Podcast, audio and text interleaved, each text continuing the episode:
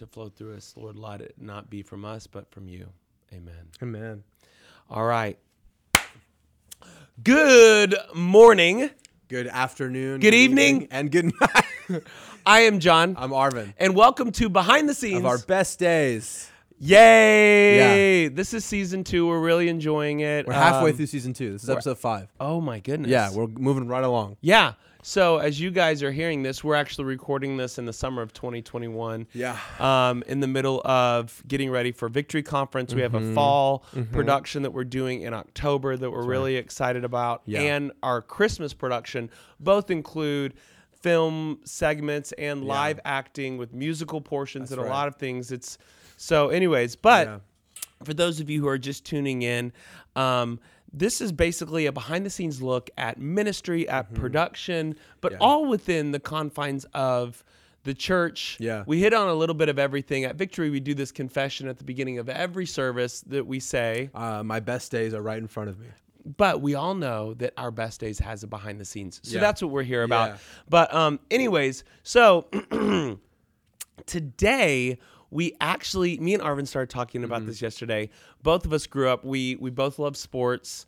Yeah. Um and we started talking about dynasties, seasons and programs Yeah. dynasties, seasons, and programs. And if you're like, I hate sports, just just hold on. Just hold on. Yeah. Chill. It's not Have all you ever met that. anyone that like hates sport? I know people that like don't care for it, but does anyone hate sports? All I know is that growing up in a youth group, every youth pastor was like a quarterback that was really good in high oh, school Oh, yeah, yeah. or a or a football or basketball player Yeah. and then like he went to college and didn't play pro and he's like. I'll be a youth pastor. and so all of his all every youth pastor their examples Yeah. were like you know Their uncle like, Rico. yeah uncle rico like in napoleon dynamite Oh my gosh, that's funny. did you did that not happen to literally okay yeah. so my parents would travel Yeah. um my parents uh, helped start help start um they they were part of the team. they were no they um god spoke to them they they were Started the Victory, pastors yeah. and they started victory yeah. So because my parents would travel and speak they would bring and we we didn't go on vacations growing up we had free days on our minis- on my parents ministry Same. vacations Yeah. and so, anyways, long story short, they would take us Mm. to all the places they would preach at. Yeah. And we would always complain. We'd be like, Mom and Dad, we don't want to sit in the adult service. Can we sit in the youth service? Mm-hmm. So I had the opportunity, which I'm sure you being a pastor's kid also, you had the opportunity of sitting in a billion kid services and youth services, not just the ones at your church, Yeah. but at wherever your dad would go and minister. Yeah. Yeah. Yeah. So I was like, I remember being 15 or 14, and I was like, there's a theme of like, I don't want to say washed up quarterbacks, but like, but people who are just like, Yeah. you know, I, I could have gone pro, but God called me to youth ministry. And I'm Yeah. like, yeah, right. Like, I remember being 15 and being like, I call your bluff. Yeah.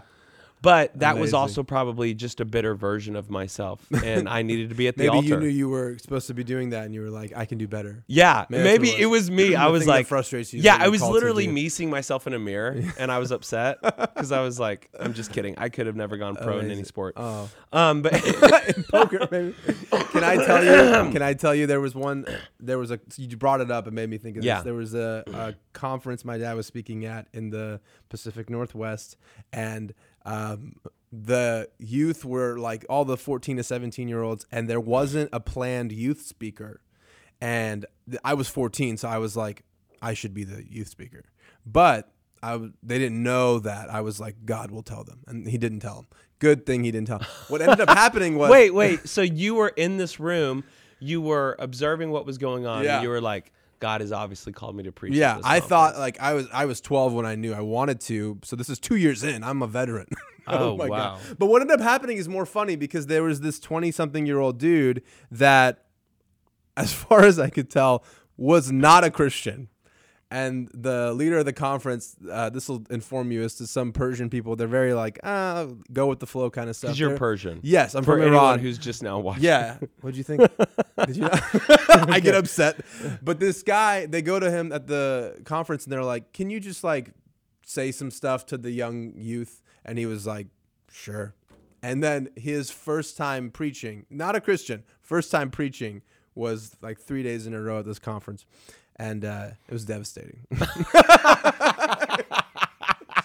it was so, There's nothing. I'm hearing him say stuff that like I'm like this is so I don't know if this guy knows scripture. He's quoting like random people like Ram like, Dass. I mean, yeah. there's nothing wrong with that, but like, yeah, it was a shame. Anyways, Oh, that is funny.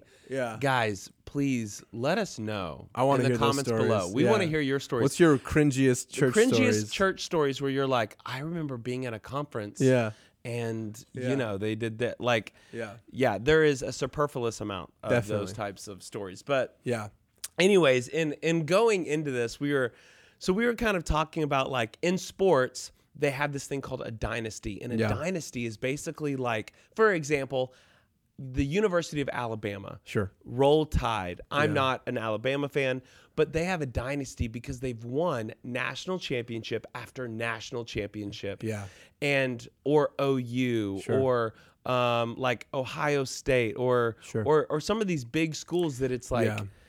you always hear them winning Mm-hmm. national championships for a season in basketball. It's it was Duke right. where they have a dynasty of just winning and winning Yeah. and winning. Yeah. And they don't and you know, you've probably heard coaches say like well, we graduated some really great guys. Mm-hmm. So this is a rebuilding year. A dynasty doesn't have a rebuilding year, they have a reloading year. Mm-hmm. To where they don't rebuild, they reload. To where it's like if you have a five-star athlete that gets hurt, a five-star athlete replaces them. To where it's like oh man, Mm-hmm. Yeah. you guys are unreal. Right. That's a dynasty. Right. And then a great season is where Mm-hmm. you basically and and maybe if you grew up around high school, Mm-hmm. college or whatever sports, you were like, "Man, I remember my sophomore year. Yeah. We had such a great basketball team.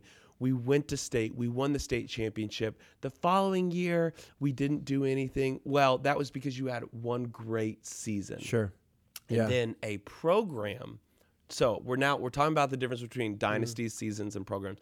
A program is where it's like, hey, year in and year out, we have a really great program. We may not win Mm-hmm. national championships, but it's a we have a solid program. Yeah. Mm-hmm. To where and they and literally.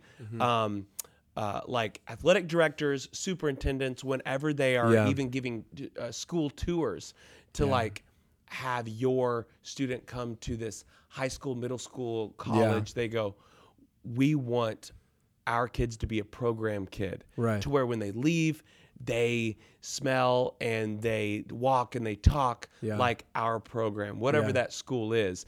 Anyway, so now that you guys know the differences of it, we wanted to kind of dive in. Yeah, I remember we were just talking. Most of these things come out of conversations John and I are having, um, and this one came from the difference between places that are willing to compromise their integrity and authenticity for the sake of oh we just want to win this they're very short term in their thinking. It happens in churches sometimes. It happens in schools. It ha- just about any organization that's trying to achieve a goal. It could happen in a personal life as well. For example a, a, a human equivalent is earlier on in my 20s i thought i just want to be in shape. So i will do anything it takes quote unquote to get in shape. And what i would do is not eat well not sleep well i would just go to the gym a lot. That works for about 45 50 days. That works for a good season. perhaps and then my body would break down. And nowadays it's like i'm less interested in looking a certain way and more like is my body okay? Am i sleeping enough eating well enough? That applies to a human being physically emotionally spiritually.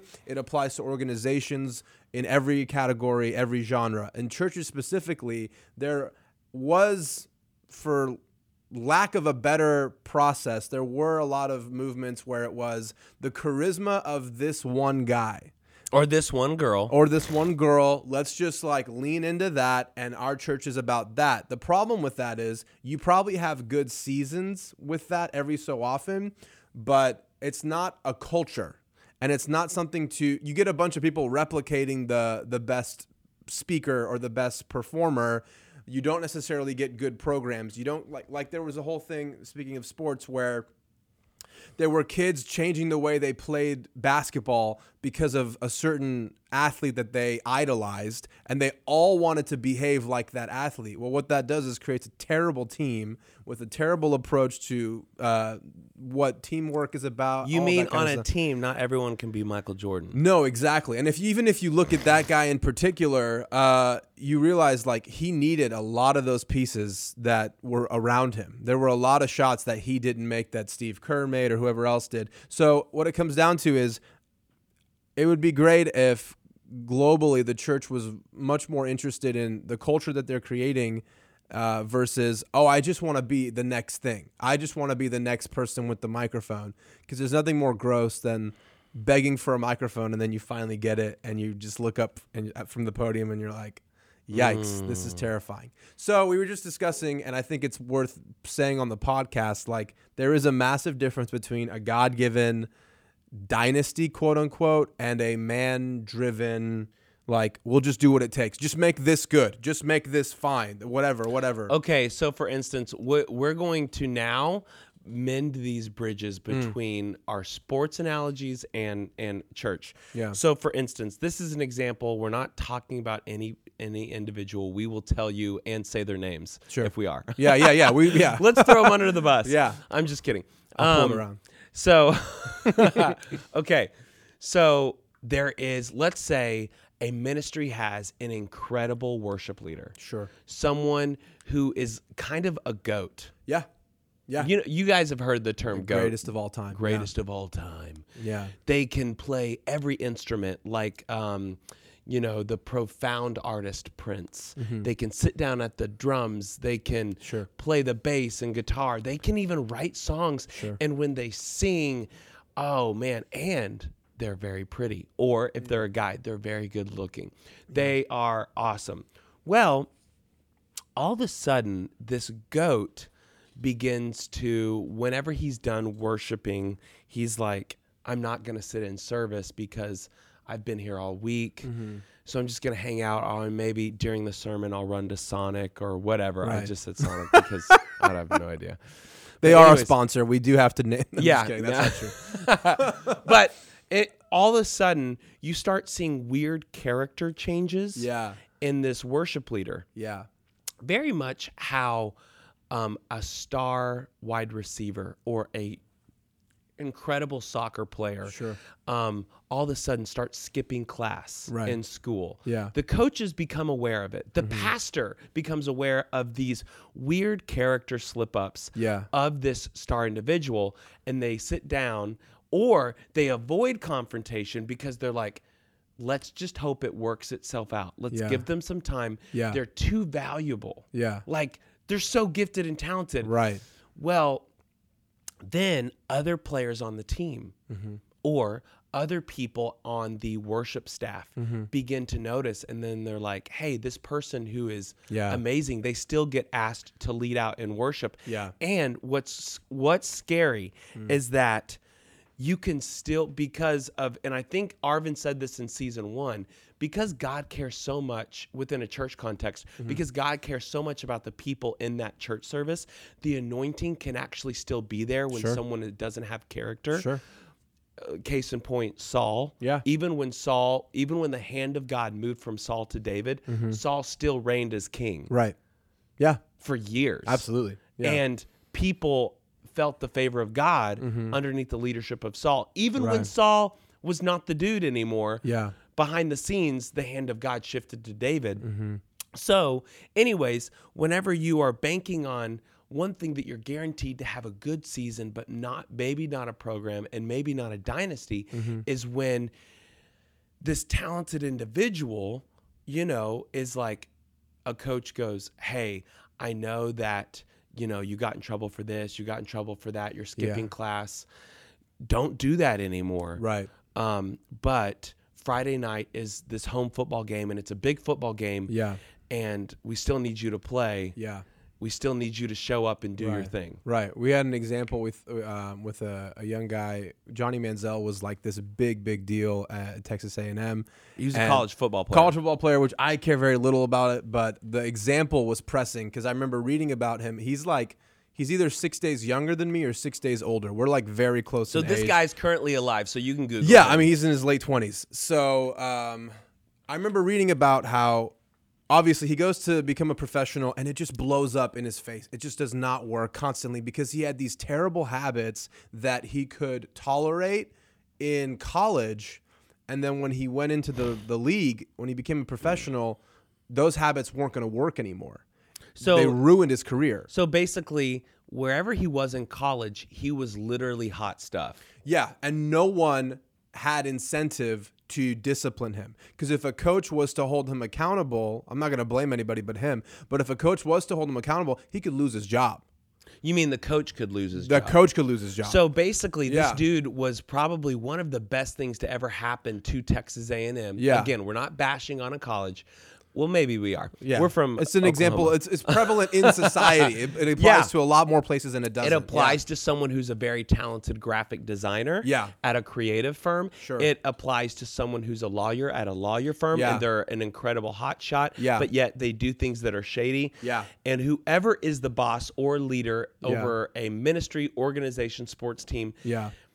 if they don't discipline, if they go, hey, actually, you're not mm-hmm. going to play, mm-hmm. Mm-hmm. like, Yeah. Even though I know we are like let's just say for Texas A&M Johnny mm-hmm. Manziel Texas A&M their big rivalry is the University of Texas. Hey we're playing the University of Texas mm-hmm. but you've not been at class. Mm-hmm. And even though you literally bring in so many fans and I could possibly lose my job Yeah. because I'm an idiot quote unquote from other people's mouths for Right. not playing you Yeah. um, I'm actually going to bench you Yeah. because what we're building at Texas A&M is much bigger than Johnny Manziel. Right.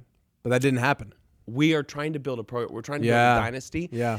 And so we're going back to what Arvin said in the beginning of the podcast, where you can't build something that lasts a long time Right. on the shoulders of a individual. Yeah. That's why Chicago Bulls, they're good. Mm-hmm. They're no longer a dynasty, but they definitely built a lot of things on the GOAT, on Michael Sure, Jordan. sure. Which understood Phil Jackson, you Yeah. know, like I don't want to get too deep into sports, but Sure. if you guys are helping to connect the dots in your mind of Yeah. what I'm saying. Yeah, the bottom line is the kingdom of God is not interested in abusing people to drain their gift out of them.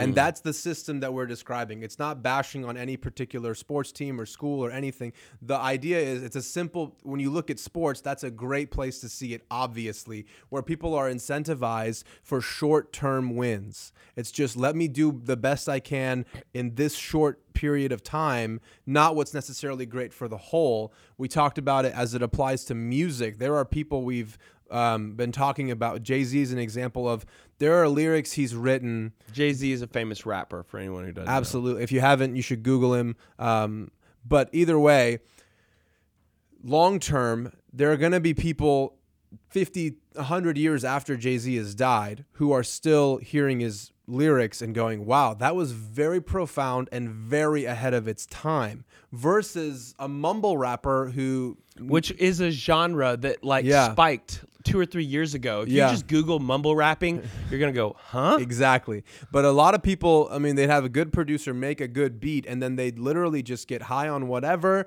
and then kind of mumble into a microphone and that would blow up. But then those mumble rappers, you'll notice, like Jay Z puts out an album probably every several years. These dudes would put four or five albums out a year because the quality of their work was so low. They're going, I just want to, like, they asked one guy in particular, his name's Lil Uzi Vert. They asked him, like, why are you a rapper? And he said, I am trying to become wealthy.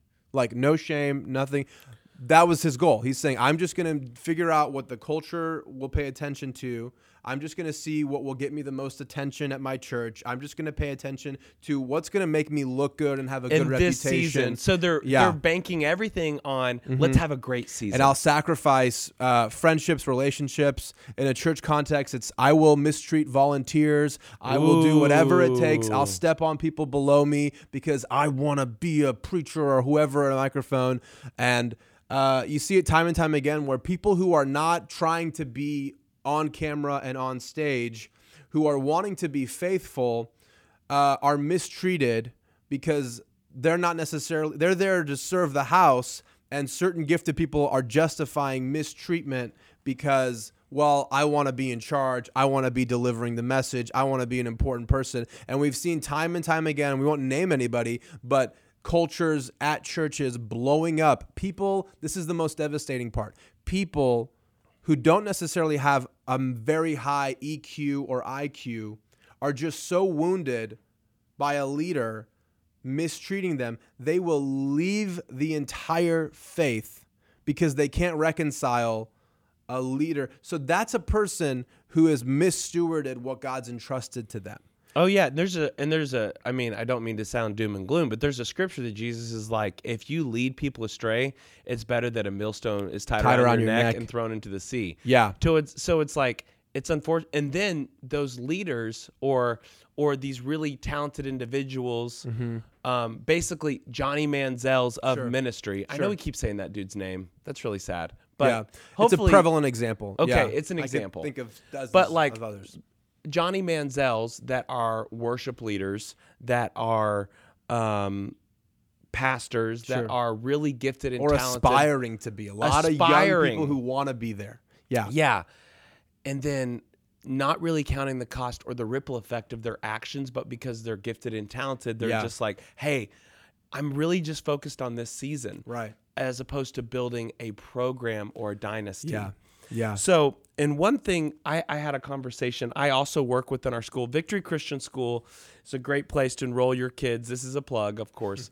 uh, we have a Christian school that's got a, um, close to a thousand students, um, K, pre-K through twelfth grade. Well, I get, I, I have the opportunity to serve and to work with the strength and conditioning. So I work with athletes with weightlifting and mm-hmm. sports performance. Now, I don't coach a sport, mm-hmm. but I'm in the weight room and I I love it because I actually get to Yeah. be in contact and impact every sport because Yeah. every sport wants to get stronger, bigger, stronger and faster. Mm-hmm. So that's kind of and that was my my major in college was sports medicine.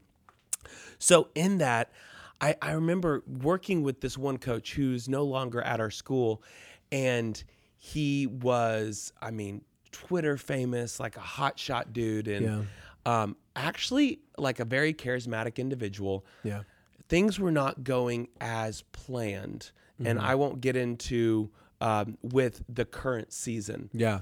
you know, we also had basically all freshmen and sophomores on a varsity team. Mm-hmm. There- So these freshmen and sophomores are playing against uh, Seniors. seniors. Yeah. You know? Yeah. So, anyways, and he took over, and I kept telling him, and I was like, hey, whatever you're doing, like, let's focus on.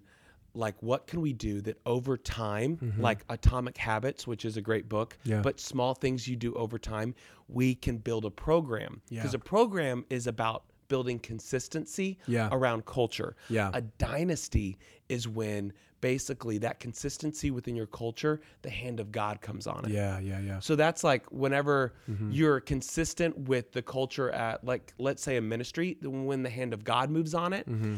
then that's when you build a dynasty. Right. So, anyways, I kept on telling him, and he really got disheartened. And at the end of this season, um, they didn't have a great season, obviously, because they were just young. Um, I, I, I asked him, and I was like, he was just like, I don't know, should I stay? Should I leave? I have this offer at this large 6A school that's like a really awesome powerhouse. And I go, okay, dude, you just need to ask yourself there's people who want to be a part of something great mm-hmm.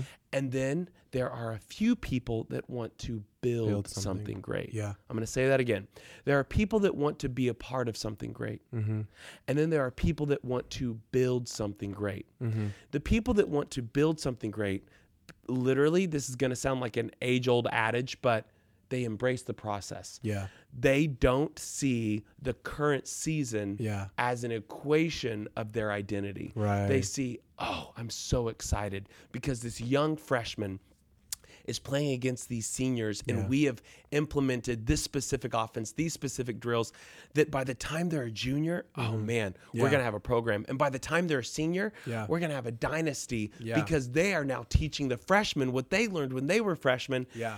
And so that's within sports, that's how you build a program. Yeah. Well, then you copy and paste that into churches. Yeah. There are certain people that they will transfer or uproot from one ch- like if I'm involved at a ministry, I Mm-hmm. Will uproot from this ministry Sure. and I will go to this ministry because Yeah. I want to be a part of something great. Yeah. And then there are some people that they go, "You know what? I want to build something great at Yeah. fill in the blank ministry." Right. For instance, with Pastor Paul and Pastor Ashley at Victory, I'm not saying that Victory is a dynasty. I will say that there have been seasons that we have had dynasty moments, Mm-hmm. but our but we have tried to be like we've tried to build a program of consistent culture, Yeah. and then within ministries, not that we are in competition with other ministries, it's more so like a look inward, a look behind the scenes. Yeah. What looks like a win, what looks like a national championship, a Super Bowl win Mm-hmm. for victory. Yeah. Oh man, we have those on a on a consistent basis. We Yeah. go, oh man, Yeah. the house always wins because it's not built around a goat. Right. It's not built around, you know, like okay, this song hits in the club for a Sure. certain Yeah, yeah, yeah. amount of seasons. Right, right. It's not built around a superstar. Right. It is. It's built around the culture, Yeah. the ethos, the behind the scenes Yeah. of what we're doing. So, anyways, Yeah. that's kind of what we Yeah. are getting into. Absolutely. I think of a biblical example when God comes to Abram and says, I'm going to build a dynasty through you. Like he says it to David, he says it to Abram as well. He says, You're going to be the father of nations. And then Abram, in his own strength, attempts to make that happen. And people haven't really talked about this before, but if you think about it, Abram's got a, a problem. He's got an inability to have kids with his wife, very serious issue. And God has told him he's going to be the father of many nations. So he takes the weight of what God's been give, saying to him and he goes, How can I make this happen? And wh- he ends up like mistreating his wife's um what's her, Hagar? Hagar the servant and uh, tries to have a baby with her.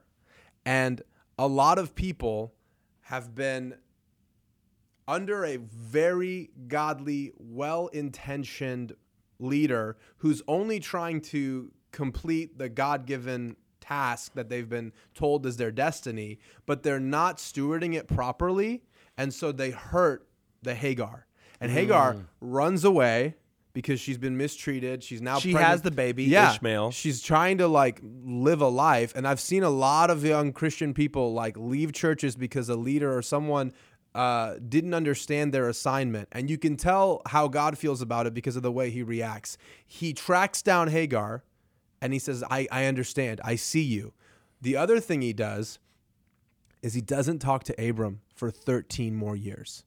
Because it says at the end of that chapter in Genesis, uh, this is what happened. God said this to Hagar. And then it says 13 years later, because it happened, he goes, it literally says two sentences back to back. This happened when Abram was 86 years old. The next sentence is when Abram was 99. God spoke to Mm. him. And what God says when he shows up is he reintroduces himself. he shows up good. when Abram's 99 and he goes, I am the Lord your God. So he's saying it would be as though if, if you and I, after today, if I didn't see you for another 13 years and you didn't hear from me, you didn't see me at all. Yeah. And then I, if you came back up, you go, hey, I don't know if you remember me. I'm Arvin. Uh, I, I worked with you in the U about 13 years ago. You know what I mean? That's how God shows back up because he's saying what you did delayed the actual dynasty that's supposed to happen Wow. by treating something that you were entrusted to protect. You were supposed to create a culture where people of varying IQ and EQ and varying talents and gifts could actually plug in and thrive. What you tried to do was just make it happen in your own strength. I understand your intentions were good, and yes, you had heard from God. This is one of the nuanced things. This is the last thing I'll say. This is one of the nuanced thing that that happens in churches that are charisma driven like one per individual driven is that that person hears from god actually hears from god and their intentions are very very good.